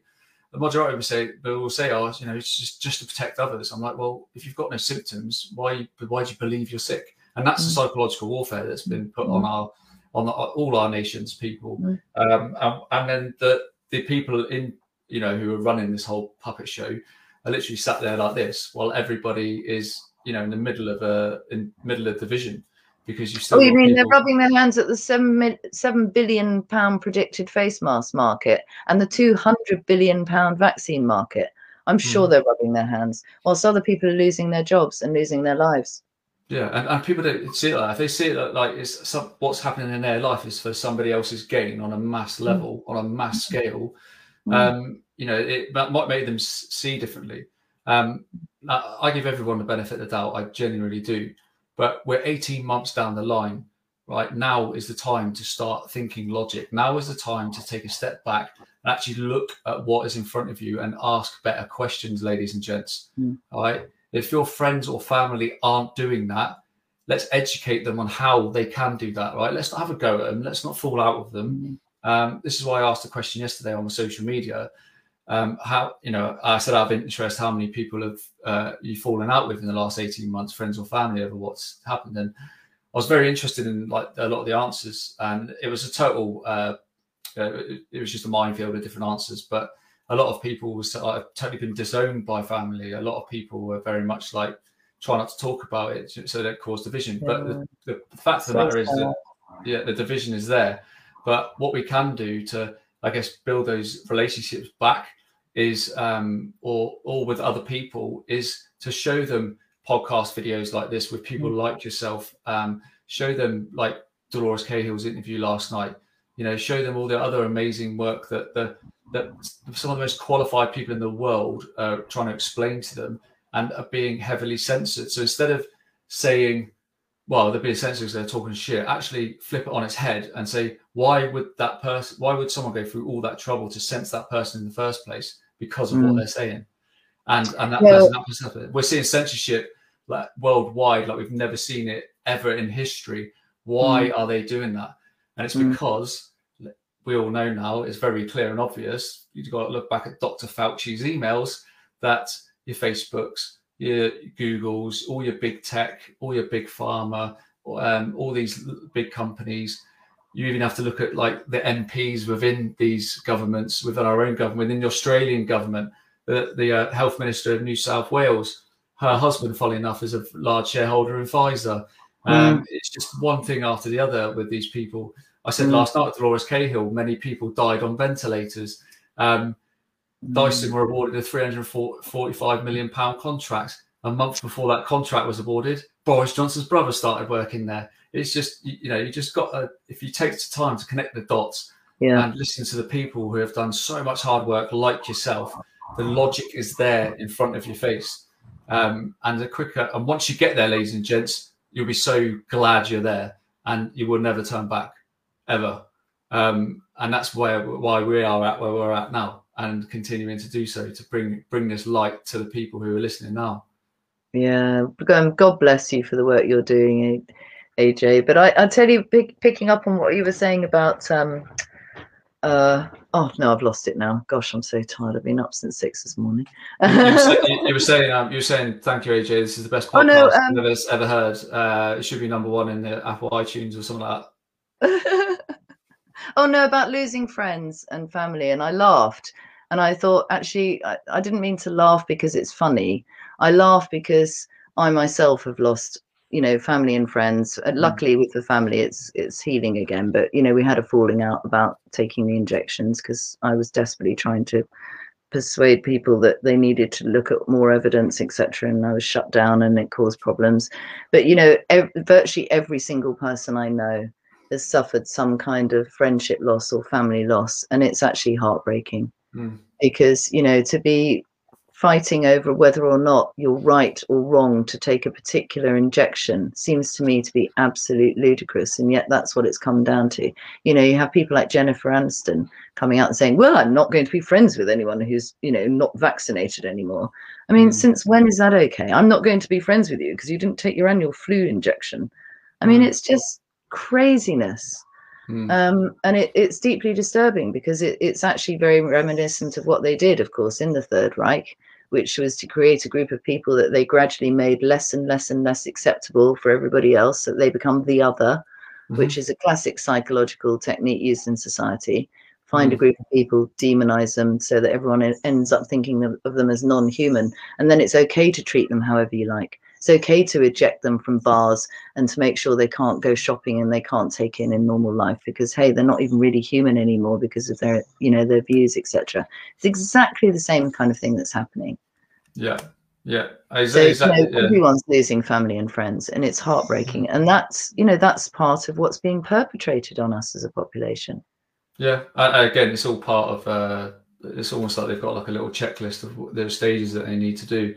Mm. um uh, I've said ten, this for quite some time. stages of genocide. That one, you mean? Yeah, yeah. I think we're at number seven, aren't we, on the yeah. stages? Yeah. Yeah, and even down to the uh, even down to the uh, the vaccine passport side of stuff as well. Hmm. Um, papers.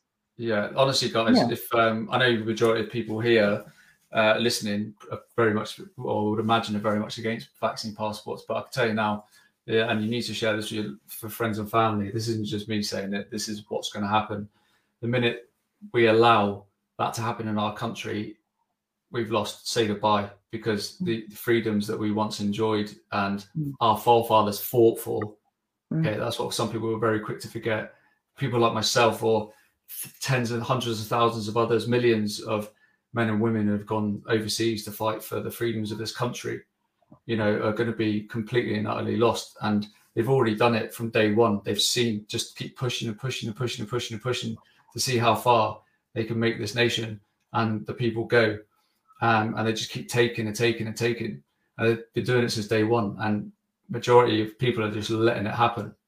Mm. Um, those of you who've got grandkids, those of you who've got young children who are the future of this country, you need to look at your children in the eyes and ask ask yourself, like, a picture of that potential that child's future, and what does that look like?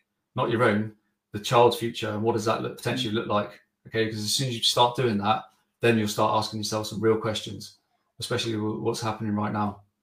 Can I talk about the vaccine passport quickly? Because 100%. again, if you go back to the Hippocratic Oath, part of the Hippocratic Oath was that the physician would not reveal any of your medical information, your secrets to anyone else. Mm. Fast forward to the Human Rights Act, where you have, you know, your right to privacy, mm-hmm. including your most precious information, which is often your medical information, right? which is sacrosanct between you and your physician and nobody else. They have to get your written permission to send your medical notes to anybody, to disclose anything about you. And under the Data Protection Act, we are protected from having our most sensitive information given out to people, like our phone number, let alone our medical status.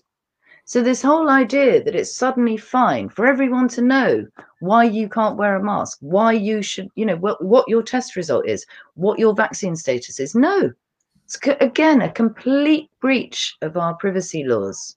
Mm-hmm. And again, yeah. these are MPs who don't know the law. If they've listened to the, if they've been given legal advice, they've ignored it. Because I tell you what, I know for a fact because I was one of many, many people who submitted copious amounts of evidence and legal submissions to the committees calling for evidence on vaccine passports, where we told them all of this. We said this is, you know, we've made all these submissions to them. They're completely unlawful, they're illegal, they're immoral and uh, unethical, and everything we've just talked about. And they've ignored it. And they're going ahead anyway. Why? Because it's part of the agendas. We know that Bill Gates' ID 2020 he wants us to be tracked and traced and surveyed biometrically from now on.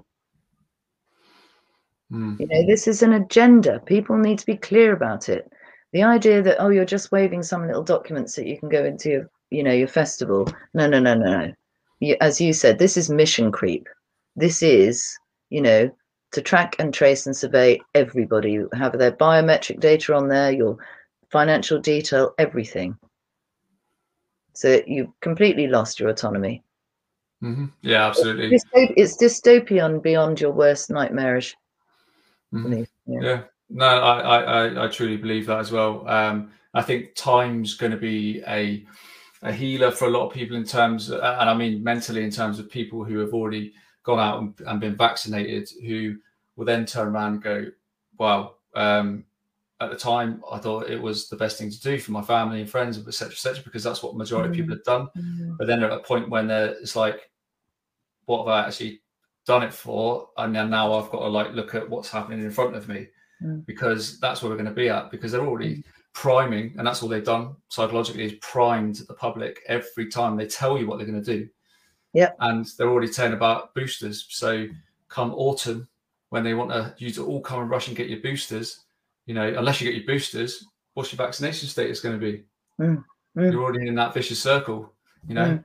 a, yep. a, a, a, boosted vaccinated people then going to start hating double jab people. Do you know what I mean? It's just like it's it's just beyond crazy. Um, well, I mean, they're making billions. Why would they stop that cash cow? Yeah, and um, uh, on last week's episode, Robert Malone, he actually came out and said that Dr. Fauci has uh, stood there in front of a, an audience and said that they need to start looking at alternative uh, treatments to the vaccines. Oh, um, oh really? Yes. What? Yes, like other people have been saying it since last April, the alternative yes, treatment. But here comes the but. Um, he's not going to. Uh, he's not going to go running out and screaming either. You know what the rest of the word is, um, and HCQ, etc., etc. Um, it'll be a Pfizer branded tablet of some sort. Um, yeah, for people who don't like vaccinations or you know turn it down, so it's in their best interest. But we uh, already have drugs that are safe and effective and off license and therefore cheap and should be used because again we should not be, be denied treatment and under the fully informed consent process you're not giving fully informed consent if you haven't been told of the mm-hmm. alternative available treatments. Yeah. And people are not being told of the mm-hmm. available treatments. And these, um, these unfortunately, these available treatments um, will land a doctor in Australia six months prison sentence if they prescribe it. That's well, what I would say to the doctor is go to court, take it. The court won't be able to win that. It's completely hmm. outrageous. Have you seen the Indian Bar Association's notice of liability to the chief scientific officer at the WHO? 50 yes. pages yeah, of calling her out on why she suppressed the evidence about ivermectin. Mm-hmm. And, you know, it's irrefutable. Yeah. There are clinicians treating the people around the world with ivermectin and finding that it's working and successful. Vitamin mm-hmm. C, D, uh, C, D, zinc, you know, the Zelenko protocol yeah. Um, you know, there are alternative treatments. Absolutely. So the, the only the only reason these vaccines have a license they're not called they're not vaccines rather but they've l- labeled them as such even though they're actually regulated as human medicines but they don't fit the definition of a human medicine under the human medicines regulations they actually no. fit the definition of a medical device under the medical devices regulations but even if they are regulated under the human medicines regulations, as they claim to be able to, they are only license is only valid if there's no alternative treatments. Which and there are. Fantastic. So that's why it's being suppressed, clearly. Um, Anna, I want to take this uh, opportunity to thank you for an, another night of amazing value here oh, on good. the AJ Roberts Show, guys. It's uh, it's been a fantastic couple of days, obviously with Dolores last night and everything she shared, and now Anna has come on the show tonight to deliver all this valuable information about all the legalities and where we sit with uh, with so so much of this uh, tyranny. And let's face it, that's what it is that we face in different countries around the world.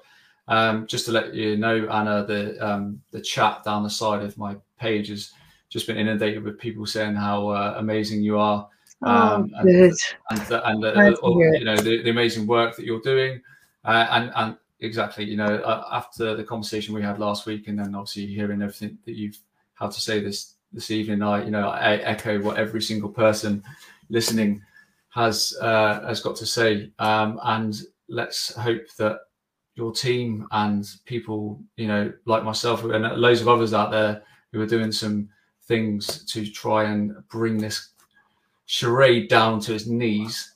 Um, you know, we need to we need to start like taking some action, guys. But it all starts yeah. with you as an individual. It all starts when you start, you know, you start saying no. Um, yeah. and that's the message we need to spread. You need to tell your friends and family just say no because yeah. at the end of the day, the, the, if you can, if you just keep complying, uh, you're not breaking any laws. They're not laws that, that there isn't any laws that you're breaking. Mm. Um, you're you're living your life, okay, whilst others are being taken away.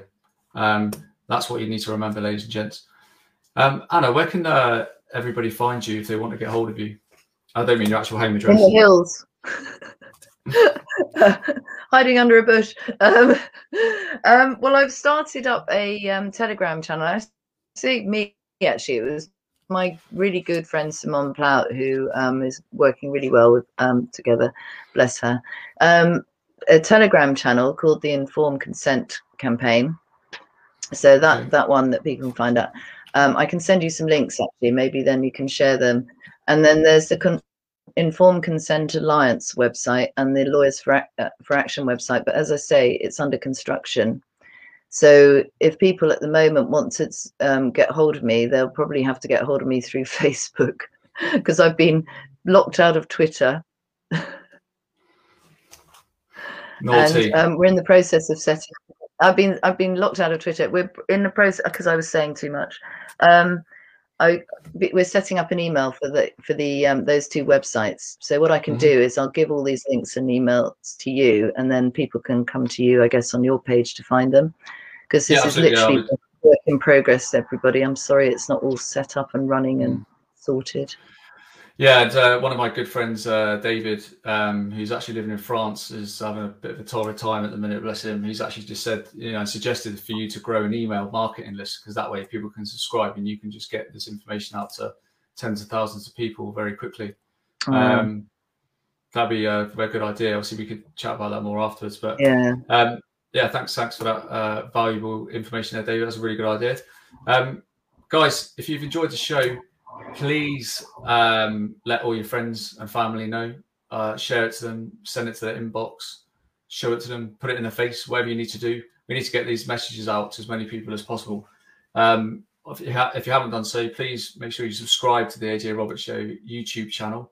Uh, I'm also on Rumble, so you know just in case you, YouTube pulls me like they did with Dan Gregory, um, and obviously on Facebook. Um, Zuckerberg seems to be quite nice to me. Like I think he might, uh, he might want something. Um, and on Instagram, as you can see uh, on the screen, at Mr. Underscore AJ Roberts. Um, as I mentioned last night, ladies and gents, uh, a big part of uh, what I do as well um, is I work with a fantastic charity called Melcross Mission International. I'm a patron for the charity, and we work with the amputees and the rape victims of the Blood Diamond Civil War in Sierra Leone. Um, each year, we go out and do a medical mission and we help hundreds of people during our period there. Um, I was supposed to be going out this year. Obviously, that fell on its uh, on its ass. Um, but we're looking back to go back in January. Uh, so what I've done is I've set up a Patreon account for the AJ Roberts Show. So if you are a fan of the show and you've enjoyed the value that has been brought, um, can I please ask if you, uh, uh solely if you wish, um, to please uh, become a patron of the AJ Roberts Show for the price of a cup of coffee, you'll be donating to uh, the medical mission where we're going to help hundreds of people in Sierra Leone who are struggling with uh, the current pandemic of there, not in a viral sense, but the fallout of uh, obviously what's happening all around the world. You know, people who already have absolutely nothing um, are being punished even further in a country that has already seen Ebola, civil war, mudslides, um, and obviously um, problems with poverty and uh, malnutrition, etc. Um, I'll put the Patreon link into the, my Facebook straight after this, guys. Um, it's on the AJ Roberts Show on the YouTube channel. Um, have a nice evening. I'll get as many links and templates and everything to you as quick as I can uh, through Anna. Uh, I'll probably put them on my own website as well, so it's a central place yeah, for uh, for people to go to. Uh, they can't censor me there. Um, but I hope you've enjoyed tonight's episode, guys. I hope you got a lot out of it. You know, please give us some feedback. And uh, I will see you um, tomorrow night. I won't be live.